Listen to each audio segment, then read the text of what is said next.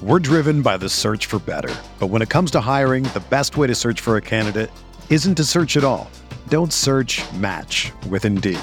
Indeed is your matching and hiring platform with over three hundred fifty million global monthly visitors, according to Indeed data, and a matching engine that helps you find quality candidates fast. Ditch the busy work. Use Indeed for scheduling, screening, and messaging so you can connect with candidates faster. Leveraging over one hundred forty million qualifications and preferences every day, Indeed's matching engine is constantly learning from your preferences. So the more you use Indeed, the better it gets. Join more than three point five million businesses worldwide that use Indeed to hire great talent fast. And listeners of this show will get a seventy-five dollars sponsored job credit to get your jobs more visibility at Indeed.com slash Blue Wire. Just go to Indeed.com slash Blue Wire right now and support our show by saying that you heard about Indeed on this podcast. That's Indeed.com slash Blue Wire. Terms and conditions apply. Need to hire? You need Indeed.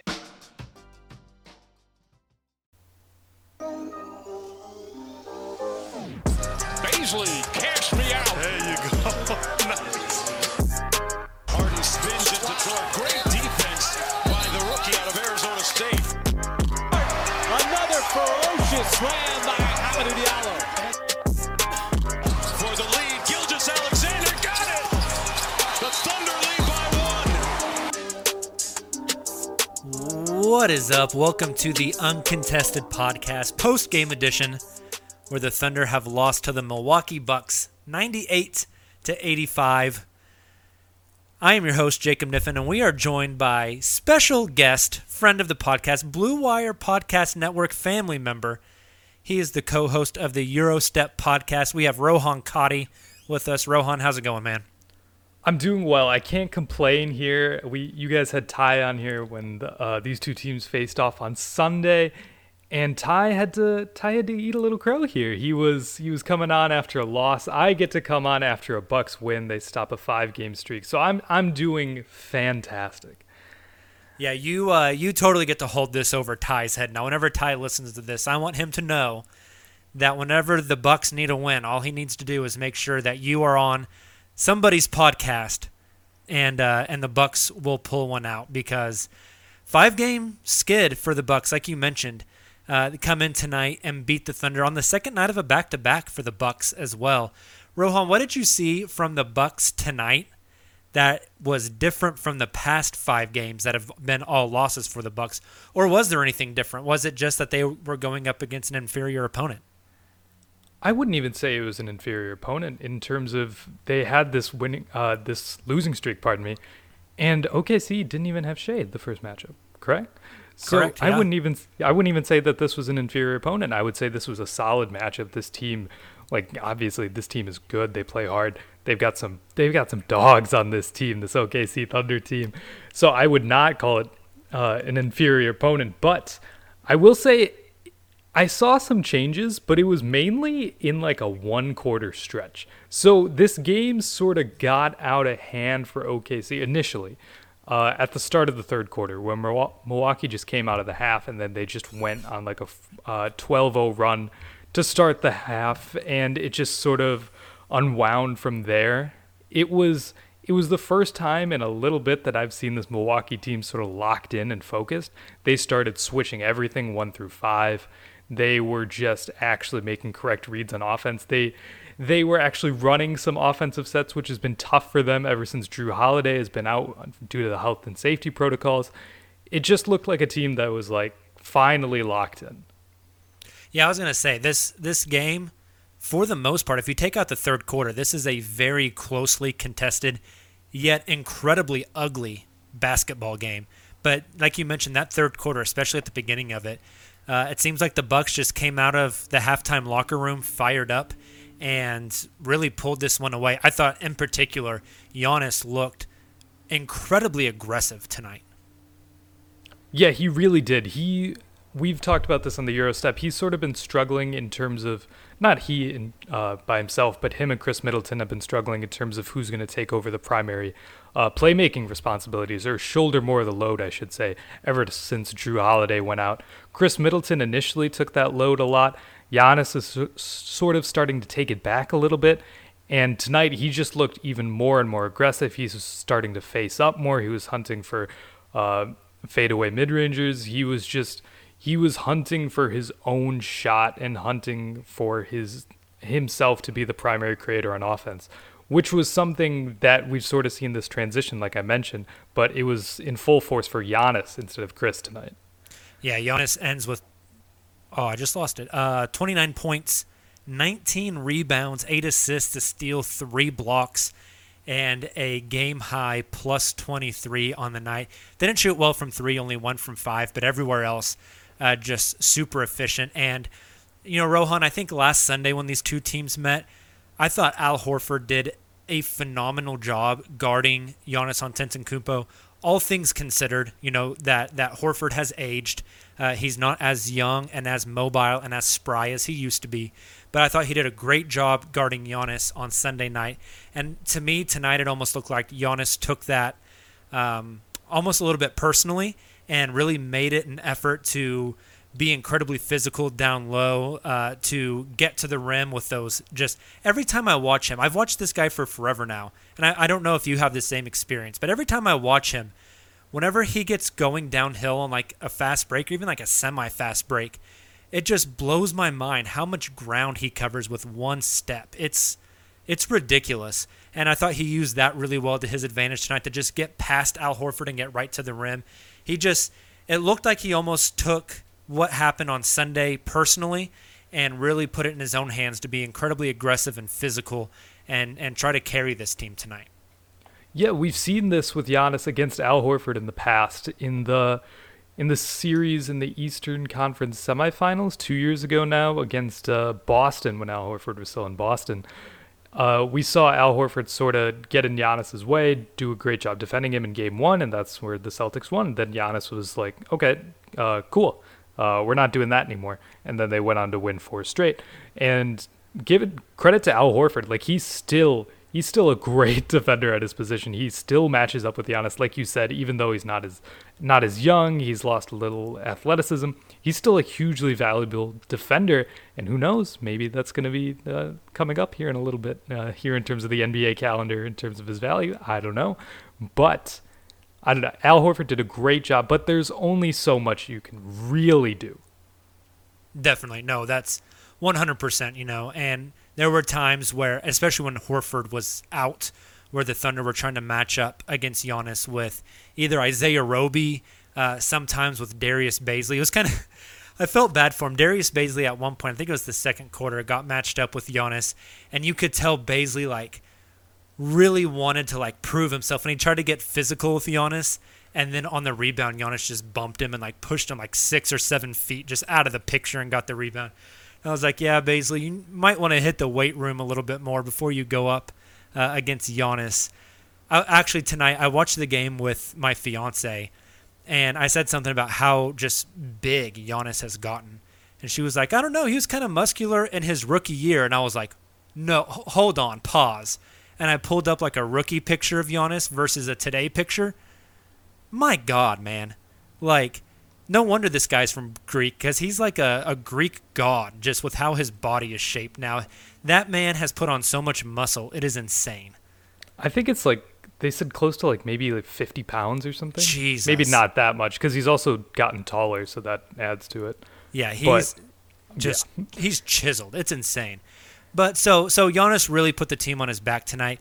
As far as the Thunder are concerned, this was just a really ugly game. The Thunder shoot thirty-six percent from the field, thirty percent from three, fifty-two percent from the free throw line, and they just could not get anything going. The Bucks played good defense. The Thunder did get some good looks that they just, it seemed especially in that third quarter, they just missed everything. You know, you look down the Thunder roster, and there are very few players, if any, that shot over or at fifty percent from the field. Kenrich Williams, two of four. Isaiah Roby, four of five. That's it. Nobody else shot better than fifty percent, um, including Shai Gilgeous-Alexander, who shot a putrid twenty-five percent from the field, did shoot forty percent from three. Um, but, Rohan, what did you see about from the, the Thunder's young guys specifically? I want to get your kind of feel. Uh, we're talking Shai Gilgeous-Alexander, Théo Maledon, Lou Dort, Darius Bazley, uh, Hamadou Diallo. What do you see in some of these Thunder young guys that even though tonight wasn't their night, I think the Thunder are looking more long-term, three, four, five years from now, what these guys will be able to do. What did you see from these guys tonight that, that you think the Thunder have uh, maybe something to look forward to with some of these guys? Well, let's start with Shai here. He missed the first matchup, like I mentioned earlier, uh, but tonight he showed a lot. I, I'm a big Shai fan. He is going to be an absolute problem in this league for a long time. One thing I think he did struggle with a little is when the Bucks started to go to a switch everything lineup uh, in the second half. He sort of he sort of got greedy when he uh, got Brook Lopez switched onto him on a one five pick and roll. And so he's like, okay, I can take Brook Lopez off the dribble. So what he does is he tries to get around him, get to the rim. Brook is surprisingly laterally quick, but he still he can't handle Shai. Shai is just, he's too good. But Shai didn't really recognize the backside help that was coming. Counterpoint to that, Shai was matched up against, uh, was it Giannis? I think on one possession, late third quarter, early fourth quarter, something like that. Late in the shot clock, uh, sort of drives to the rim, puts up like a weird shot that sort of flips in, and he wasn't even looking to draw a foul, even though I think he did get fouled on the play and it just wasn't called. But it's just that sort of aggressiveness, even though like in the first example, he missed the shot, he didn't recognize the backside help, but he's still aggressive in getting to the rim. I like the fact that even though he shot three of twelve from the field and two of five from three, he was still getting shots up. He was still trying his best to put the team on his back. It was just great to see from Shai. My favorite player, though, from this game, I will say, is Lou Dort. Lou Dort is an absolute. He's an absolute baller. My goodness. One play, I think he tried to get a foul call on Khris Middleton driving to the lane, and he, he looked a little frustrated, slammed his hands on the court. You know what he did right away? He just immediately got up and sprinted back in transition. Like this guy, this guy plays with so much heart, and he's just he's just good. He was splashing threes, three of seven from three. I look at that now, I feel like he hit more than that. It really feels like he went like five of eight from three, at least when I was watching it. It was just, I don't know. He he's gonna be good. Shai's gonna be good. It was just those two were those two were absolute ballers against a great. Well, not this season, I will say. But in terms of like these, this Bucks team has some good defenders on it, and they were still getting their own, which is impressive to see at such, for such young players. Definitely. I think you hit the nail on the head with Shai tonight. He has made his living this season in running pick and roll, uh, just with whoever will set a screen for him. It's it's not doesn't have to always be Al Horford. He runs a lot of pick and roll, and his game this season has been get deep into the paint, and then kick out and, um, and and make plays for others.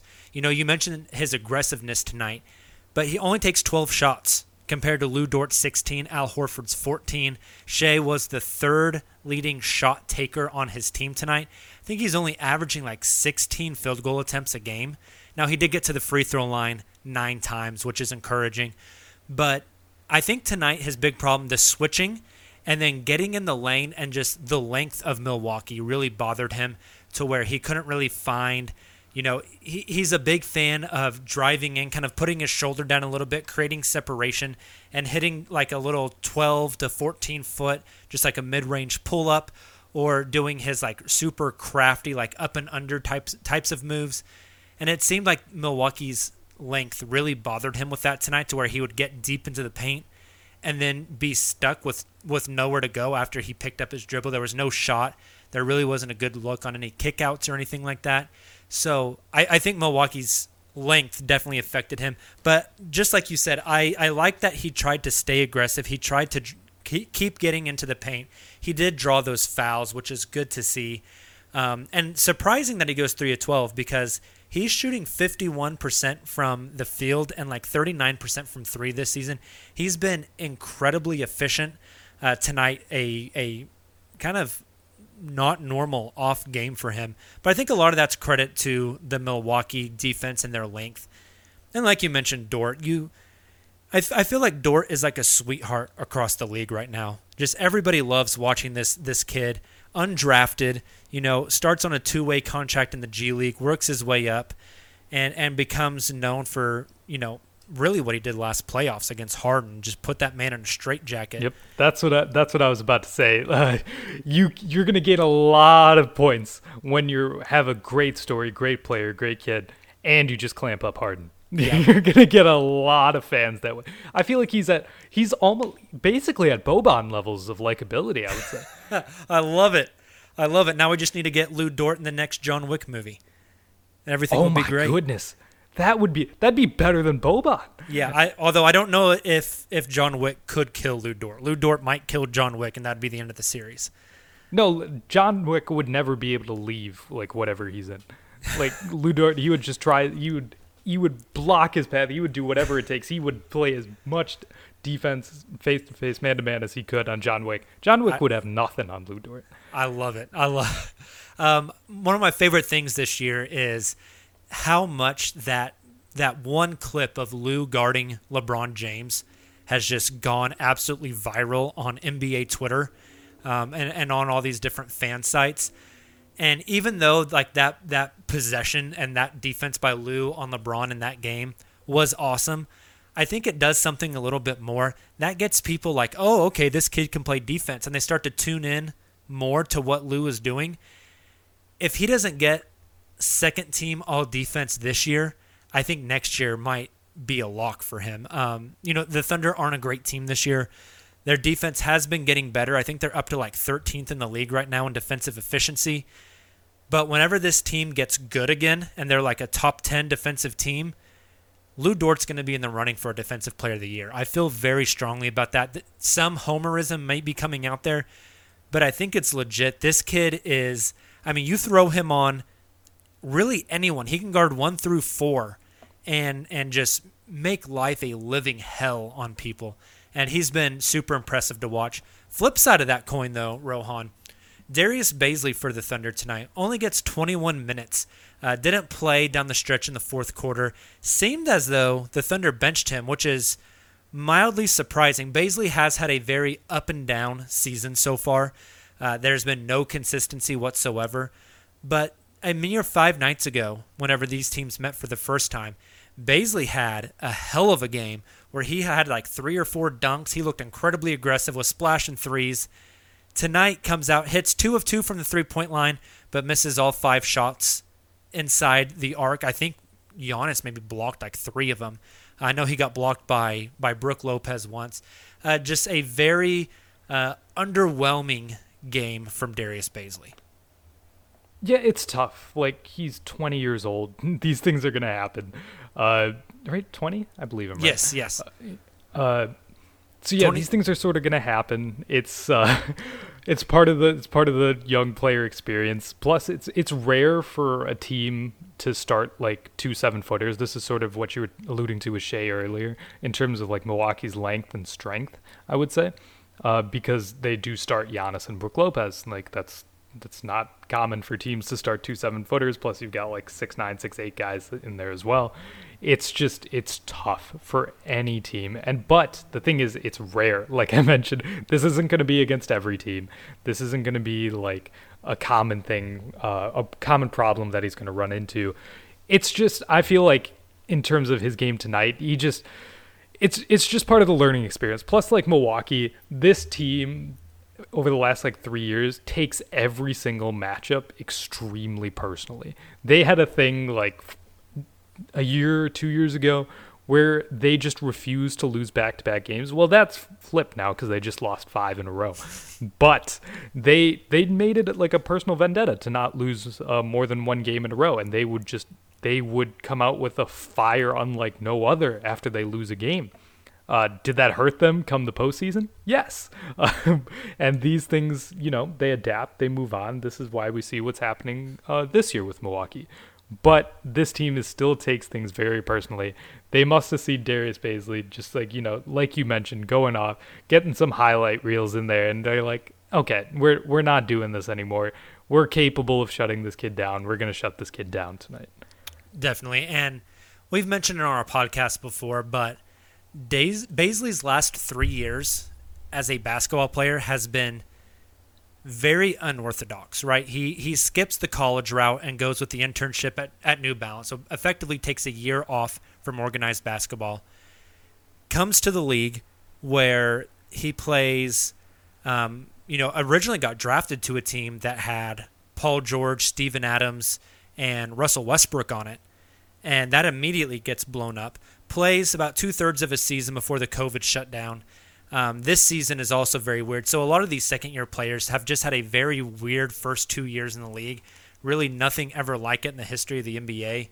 And so I think he's just struggling a little bit to adjust on a, on a lot of levels. Also, this team got rid of all of their their veteran leaders from last year. Chris Paul no longer here. Dennis Schroeder no longer here. Steven Adams no longer here, which kind of forced guys like Shai and Bazley and Dort to step up and take more of a leadership role, not only on the court, but off the court as well. It's a lot for a twenty-year-old, man. Like, when I was twenty, I was an idiot, right? And I didn't do anything good. So it's hard to really, like, evaluate a guy like Darius Bazley. Um, I, I think it's only natural for a guy to be inconsistent at that point in time in their professional career, uh, and it's totally understandable. So. We're driven by the search for better. But when it comes to hiring, the best way to search for a candidate isn't to search at all. Don't search, match with Indeed. Indeed is your matching and hiring platform with over three hundred fifty million global monthly visitors, according to Indeed data, and a matching engine that helps you find quality candidates fast. Ditch the busy work. Use Indeed for scheduling, screening, and messaging so you can connect with candidates faster. Leveraging over one hundred forty million qualifications and preferences every day, Indeed's matching engine is constantly learning from your preferences. So the more you use Indeed, the better it gets. Join more than three point five million businesses worldwide that use Indeed to hire great talent fast. And listeners of this show will get a seventy-five dollars sponsored job credit to get your jobs more visibility at Indeed.com slash Blue Wire. Just go to Indeed.com slash Blue Wire right now and support our show by saying that you heard about Indeed on this podcast. That's Indeed.com slash Blue Wire. Terms and conditions apply. Need to hire? You need Indeed.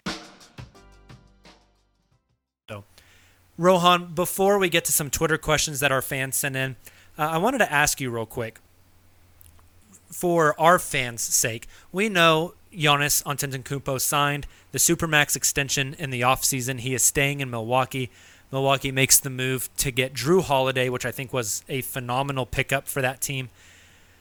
With the struggles so far this season, uh, apparently coming off now this five-game losing streak, um, just, just not really performing at the level they have the past few years. Obviously, this team is solely focused on making a run in the postseason after a couple years of, I think, you know, everyone thought that they were N B A Finals bound and have fallen very short of that. How do you see the rest of this season playing out for Milwaukee? And specifically with, like you mentioned, the trade deadline coming up here in about a month, do you think Milwaukee are going to be, is going to be buyers and going to try to make a move at the deadline? Or is this the roster they have moving forward that they're going to try to win a title with? It's tough because they do not have a ton of tradable contracts. Their only real tradable contracts are Brook Lopez and D J Augustin. Uh, D J Augustin, fresh signing. It's tough for any team to really move off of that so quickly, especially when he's their only real backup point guard. Brook Lopez has been, he's been, he's been struggling this year, to say the least. Uh, he's Uh, he's not really finding his way in these altered offensive and defensive schemes for Milwaukee. So if there was one player that could be traded, I would say it's probably him, especially because Bobby Portis has been thriving as the backup center. And, you know, you could also just play Giannis at center. Like, that's an option. We saw them go to that in their game against the Denver Nuggets a week or two ago, and it just, it worked wonders. So that's also a viable possibility. It's just... It's tough to see a guy like Brook Lopez, who's sort of, he he's definitely lost a step, but if they have an opportunity to change up this roster a little bit, I think they should, and they probably will. Uh, John Horst, the G M, has not really been shy about doing these sort of things. He's made big moves at the trade deadline in the past, most notably the now infamous Nikola Mirotic trade, but he uh, he had good intentions, I'll say that. Um, didn't really work out that well. I still, I, I'll say this, I still believe that it was a good trade for the upside potential. Okay, I'm done hurting myself. Um, but yeah, I think they'll be buyers if they have the opportunity, because what we've seen in these, you know, this little skid that we've been talking about is that Jrue Holiday, because he's been out, he cannot be the sole reason that this team just falls apart like they have. Like, just him being out should not be the sole reason that they just just lose games, just lose a ton of games. That can't be the reason. He, this is his first season with the team. He can't be that important of a piece already to the team's culture and morale, I should say. He is a very important uh, player to the team overall, but he's still, in an ideal world, he's still their third best player. That can't really happen uh, with your third best player missing time, so your team just sort of sputters. So I think if this trade deadline is coming up soon like it is, they have to be buyers, and I think they probably will be. Nice. So let's just hypothetically say that they do start shopping Brook Lopez. Uh, decently sized contract, around ten or eleven million. Is that right? Yes. So it is the thought that if they trade Lopez, they are trying to get another center. You, I know you mentioned Bobby Portis and how he's been playing, sliding him in at the five. I think, you know, that idea is alluring, but then if you end up in a in a playoff matchup against, say, Philadelphia, where Joel Embiid went for goddamn fifty and seventeen tonight, like, you know, you, you want a good, really defensive-minded center kind of in the middle to handle some of those those bigs. If you go to the finals and have to play against Anthony Davis, et cetera. If they trade Brook, do you think the idea is to bring in a different center, or would they just be looking to just get whatever's available? I think they would probably go for maybe a wing and aim for getting another center at the buyout market. That's my thought, because there's potential for like a JaVale McGee. Yeah. Let's say that. That's that's uh, a target that Ty has been talking about for a little bit. Andre Drummond is not feasible, and if we're talking uh, against Philly, I don't want Andre Drummond anywhere near Joel Embiid. Also, just the contract is just massive, so that yes. wouldn't work out in general.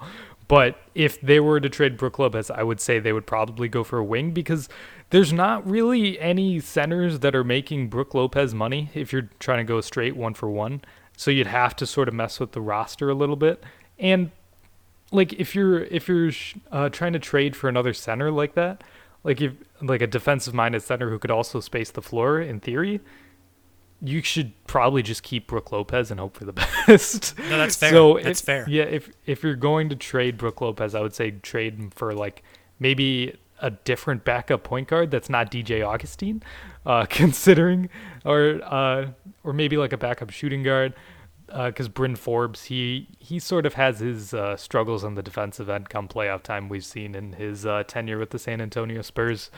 But so if you were going to trade Brook, I would say just shore up on wing depth. That's just a general rule overall in terms of N B A basketball. Yeah, no, for but, sure. What what assets does Milwaukee have left in the arsenal after, you know, giving up the the treasure trove of first round picks in the Jrue Holiday trade? They have like two second round picks or something. Okay, interesting. See, they, for, don't, they don't really have a well, lot. You know, you you're talking to somebody who covers a team that my mindset is like constantly in asset collection mode for this That's Thunder fair. Team, That's right? Fair. Hey, all I'm saying is that uh, that Brook Lopez contract kind of matches up with the Trevor Ariza contract almost perfectly.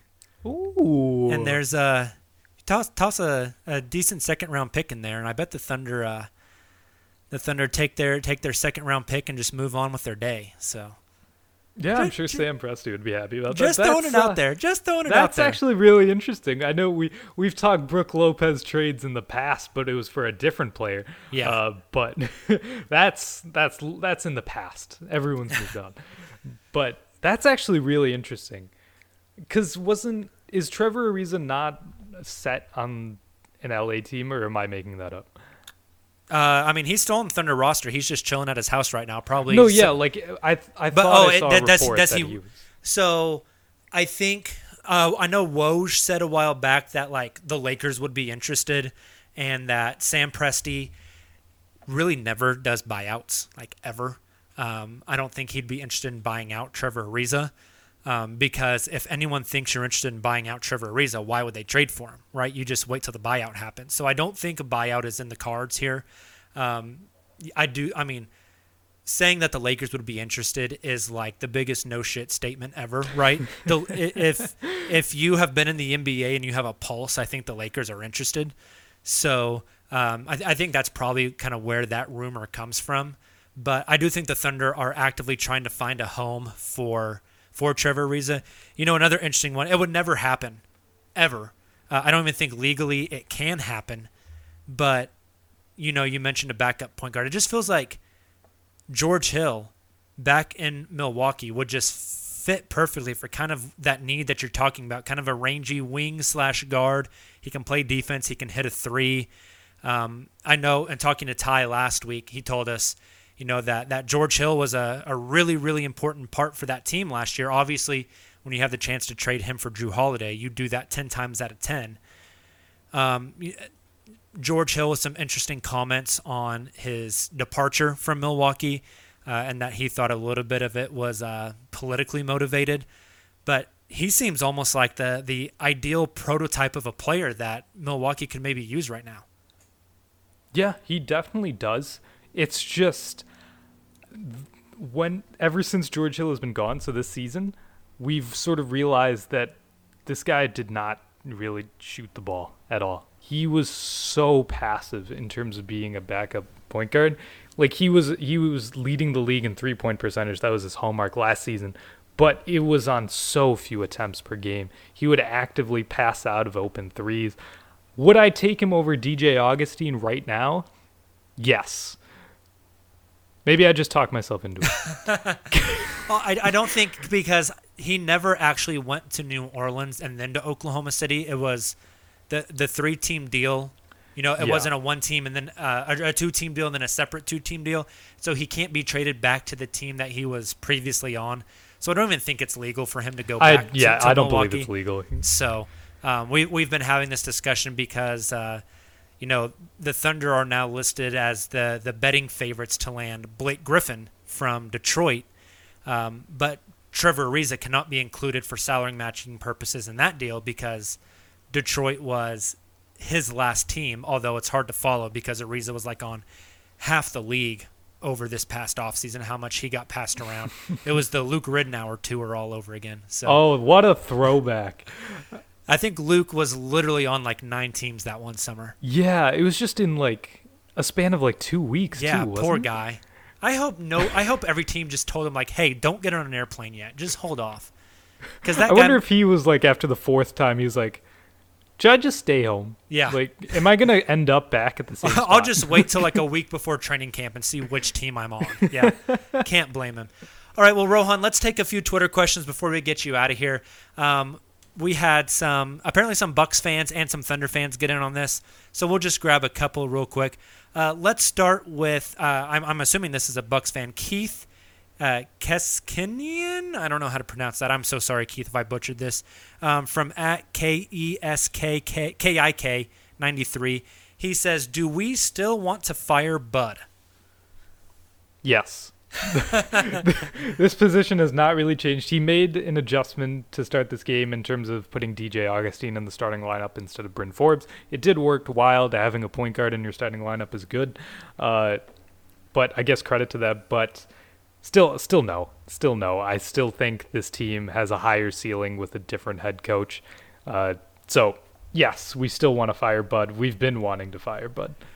Let's just say hypothetically Milwaukee does make a coaching change. Who is your ideal candidate to come in? Realistic, right? Realistic? Darvin Ham, currently an assistant coach for the Milwaukee Bucks. Uh, the ham sandwich himself. Uh, just... He's been gathering some coaching buzz around the league. I know uh, Woj had a story about like up-and-coming assistant coaches. Like he made serious run in that Clippers uh, interview before Ty Lue got the job. It was uh, he almost got the Pacers job. He's he was in he was in the running for a bunch of jobs these past two seasons. So it's only a matter of time before he's stolen off the Bucks to begin with. So might as well just get him for yourself. because he's he seems really uh, in tune with what this team wants to do as an identity in terms of like how they want to reach their goals, maximize the talent on the roster. Uh, ever since he's joined the team for the last two years, so I feel like an inter- if there was to be a coaching change, and most realistically, knowing Milwaukee's ownership, it would probably be internally. So probably Darvin Ham. I like it. I like it. Um, I want to say there was, you know, a, a, a short list made of who the Thunder should interview whenever Billy Donovan left this past offseason, uh, and he was on that list. I don't know if he ever actually interviewed for the job. I don't know who interviewed for that job because the Thunder are so tight-lipped. Um, so, but but I do remember his name coming up uh, as a possibility for the Thunder job as well. So, very good. Uh, we'll take one Thunder one as well from at Black Dolphin five. Uh, says, why was this game so unfun to watch? Is this Thunder team finally falling back to their talent level? Um, I'll take a stab at this one first, Rohan. I I think the Thunder just kind of, for lack of a better term, they they, they locked it, walked into uh, Milwaukee, to a team that had lost five straight and was probably very motivated to get a win. Uh, and the Thunder had a very off night as far as Uh, shooting is concerned. Like I mentioned, the, the Milwaukee defense really affected the Thunder tonight. I think that length especially. But the Thunder had a lot of open looks that they just couldn't knock down. I mean, the team shot like fifty-three percent from the free throw line, right? Nobody's defending the free throw line. So the Thunder just had a, a generic off night. Uh, it seemed like their energy level was a little bit lower as well. This Thunder team, um, even though they've been losing games, has become a team that I think is known for really grinding out games and, and giving one hundred percent and making life hell for other teams. Other teams walk into the Thunder and say, oh, this is a game we should win, right? They're, they have nine active players. Um, you know, maybe Shea's sitting tonight or this or that or whatever. We should be able to walk all over this team. And they realize, oh, God, we're going to have to play hard to win because the Thunder just worked their asses off. It felt like a little bit of that was missing tonight. Uh, and I think – this just happens in an N B A season, right? We're like a little over a third of the way into this season. We're getting close to that halfway mark with the All-Star break. And it just seemed like the Thunder had an off night, which which happens. Um, but I also think, you know, the Thunder have overachieved for most of this season so far. They have more wins at this point than I thought they would. They've competed at a higher level so far than I thought they would. So maybe this is a regression to the means. Do you have any thoughts on this? I thought it, not even just for the Thunder, I thought it was a bad game for Milwaukee too, in terms of like the first half, and like they they let the Thunder sort of get back into this game. Did they cut it to single digits, or it was like a ten point game? It got, at one point? If it didn't get to single digits, it got to ten. I want to say at one point it got to nine off of maybe like a Lou Dort three or something like that, but then Milwaukee right. immediately pushed it back open. Yeah, and there was a twenty point plus lead uh, in the third quarter. So credit to the Thunder team. It was just it was a It was just a rough game for an N B A standards. Yes. Like even uh, even Milwaukee, they weren't shooting that great at all. Like Khris Middleton shot thirty-eight point nine percent, seven for eighteen. Brook Lopez, three of eight. Dante, two for eight. Just everyone besides Giannis, who cracked fifty percent, was just awful uh, in terms of shooting. Yeah, I mean, but this is a yeah. game where neither team broke one hundred points, and it's the year of our Lord twenty twenty-one. Like, there should never be an N B A team that can't get to one hundred points, and neither of these teams did tonight. So that kind of tells you how ugly of a game it was. Yeah, it's just it was a it was a N B A basketball game that was technically played, uh, but yeah. it was just a, it was an ugly one. These things happen. There's a lot of them that occur throughout a season. Uh, these these games happen.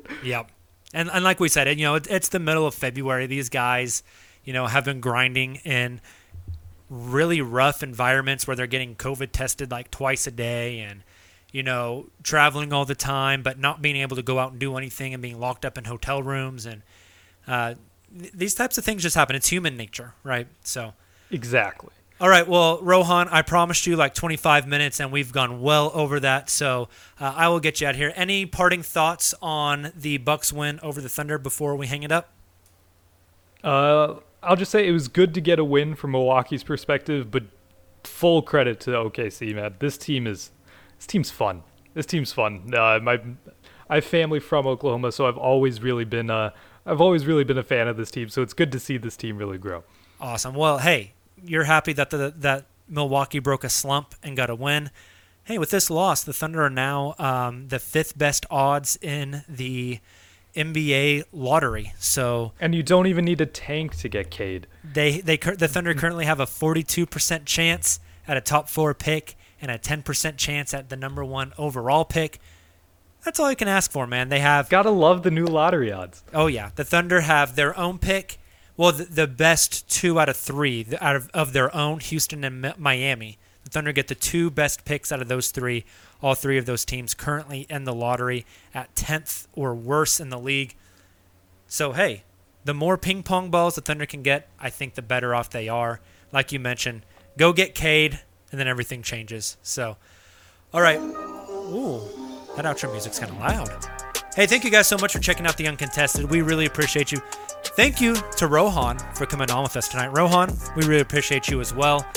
We will be back with you guys again Sunday night, nine p.m., live on YouTube, Twitter, and Facebook for our weekly live stream. We will have on Justin from the Chase Down Pod, the new official podcast of the Cleveland Cavaliers. So pretty, pretty awesome for them.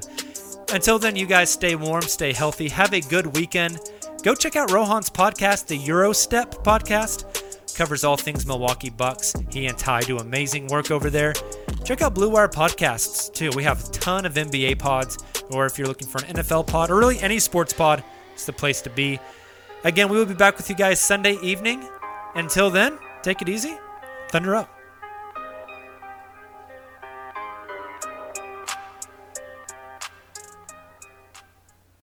Without the ones like you, who work tirelessly to keep things running, everything would suddenly stop. Hospitals, factories, schools, and power plants, they all depend on you. No matter the weather, emergency, or time of day, you're the ones who get it done. At Grainger, we're here for you with professional-grade industrial supplies. Count on real-time product availability and fast delivery. Call, click grainger dot com or just stop by. Grainger, for the ones who get it done.